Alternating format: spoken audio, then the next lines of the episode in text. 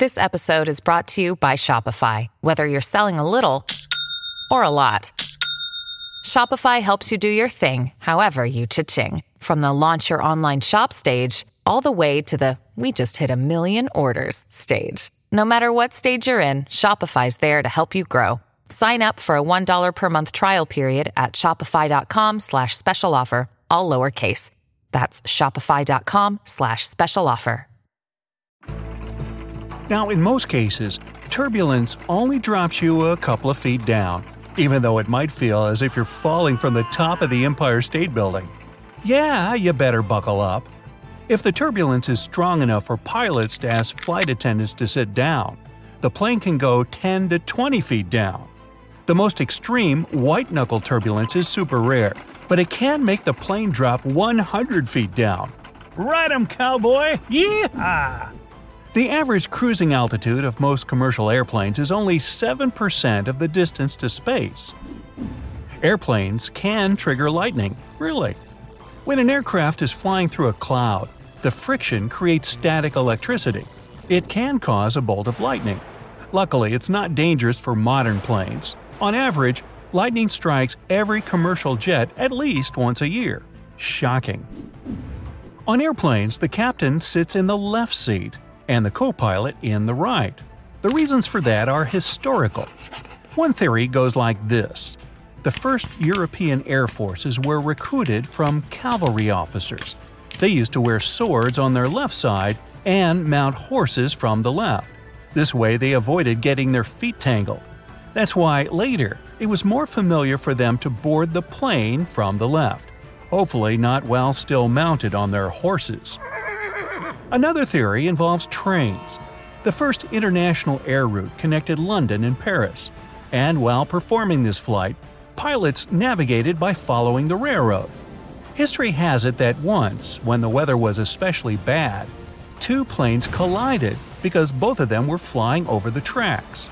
After that, it was agreed each aircraft would fly to one side of the railroad track, on the right, and the pilot had to sit on the left side closer to the oncoming airplane. It helped them to estimate the needed clearance. Alright, so who'd want to sit in the left seat if that's where the biggest danger is? Um, it doesn't say. By the way, these days, both seats have full control of the plane, and there are no regulations that would specify which seat the captain and the co pilot should occupy. Maybe it's just rock, paper, scissors. As for helicopter pilots in command, they usually, but not always, sit on the right. Copters are more unstable than airplanes. That's why pilots prefer not to let go of the control stick. This stick controls the helicopter's direction and altitude. The control stick sits between the pilot's knees, and they use their right hand to hold onto it. The pilot's left hand moves the lever that changes the blade's pitch and presses other buttons on the central console the fastest commercial airplane ever produced, the Concorde, could fly at almost twice the speed of sound. It held the record for the fastest transatlantic flight. It took the speedy jet three hours to get from New York's JFK to London's Heathrow. An extra seat behind the pilot and the co pilot in the cockpit is for flight attendants during takeoff and landing, or for inspectors who monitor the flight. This seat is also called a jump seat because when you get up from it, it folds up right away. Or, in case of trouble, you can jump out first. Eh, not really. Modern planes have a special system that detects other aircraft, mountains, and different solid objects in their path. 10 miles away from another plane, and a voice starts to chant, Traffic! Traffic! Five miles closer, and the same voice begins to give the pilot's directions. Turn right! Turn right! And after the pilots drink a lot of coffee, it chants, Bathroom! Bathroom! Nah, I made that one up. Airplanes can safely operate with one engine, even during takeoff and landing. Both engines failing at the same time is almost unheard of. But even then, a plane wouldn't drop from the sky like a rock. Pilots would still have at least 20 minutes to find a suitable place to land. Voyager was the first plane to fly around the world without refueling or stopping. It happened in 1986. The flight continued for 9 days, 3 minutes, and 44 seconds. Bathroom! Bathroom!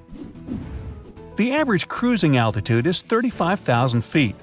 But if our planet was as big as a globe, planes would fly just one tenth of an inch off its surface.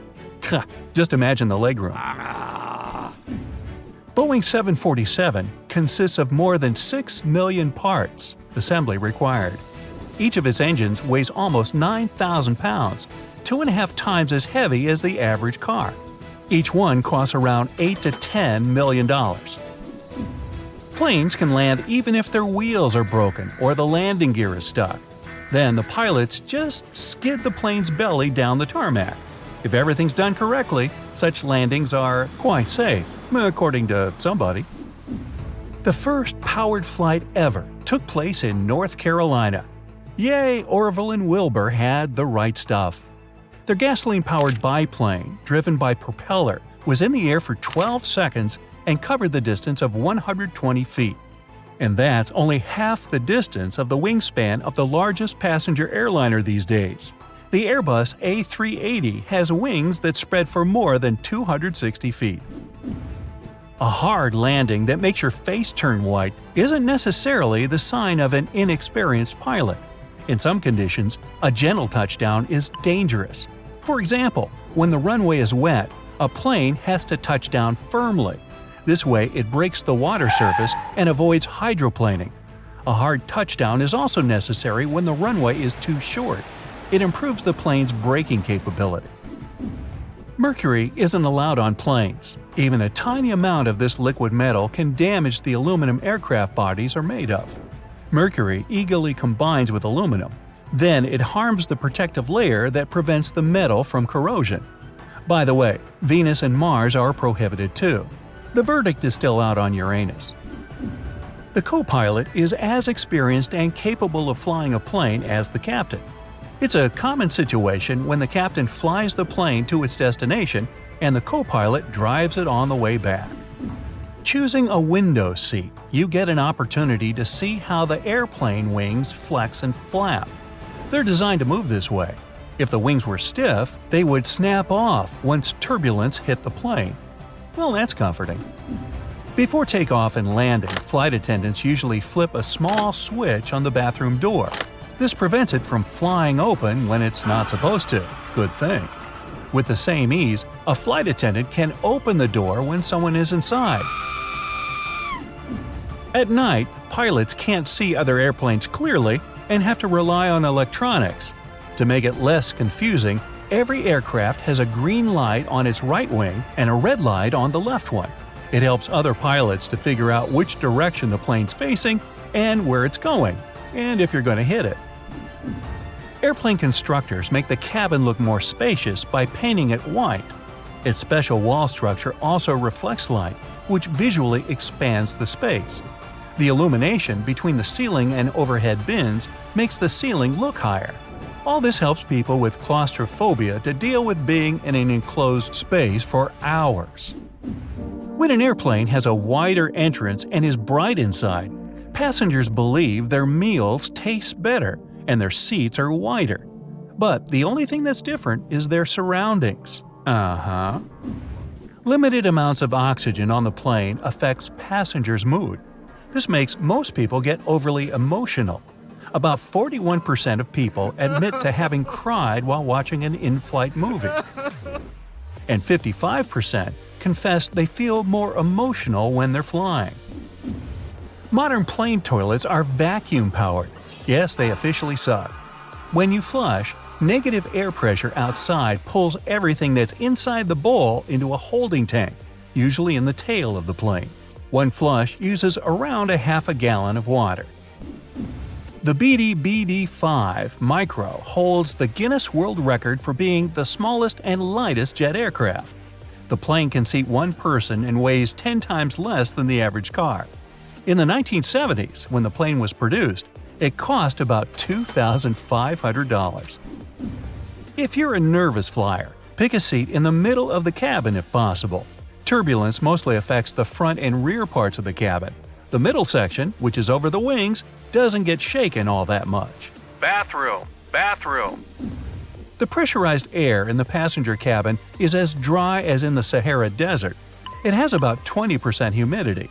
A humidifier could solve this problem by adding some moisture, but it would be an extra load and cost airlines tons of money. Plus, the aircraft body is mostly made of aluminum and other metals. Humid air might lead to corrosion. Pilots are tested every 6 to 8 months. They use flight simulators and practice all kinds of emergencies. After that, examiners assess them. Safety and technical tests and medical examination also take place regularly. The Boeing 747-8, one of the world's largest commercial airplanes, has enough electrical capacity to power almost half a million flat-screen TVs. And the first airline that offered its customers online check-in was Alaska Airlines. That happened in 1999. In the beginning, this system was available to a limited number of passengers and worked only for selected flights. And now, everyone who is flying has the same opportunity to lose their electronic boarding passes.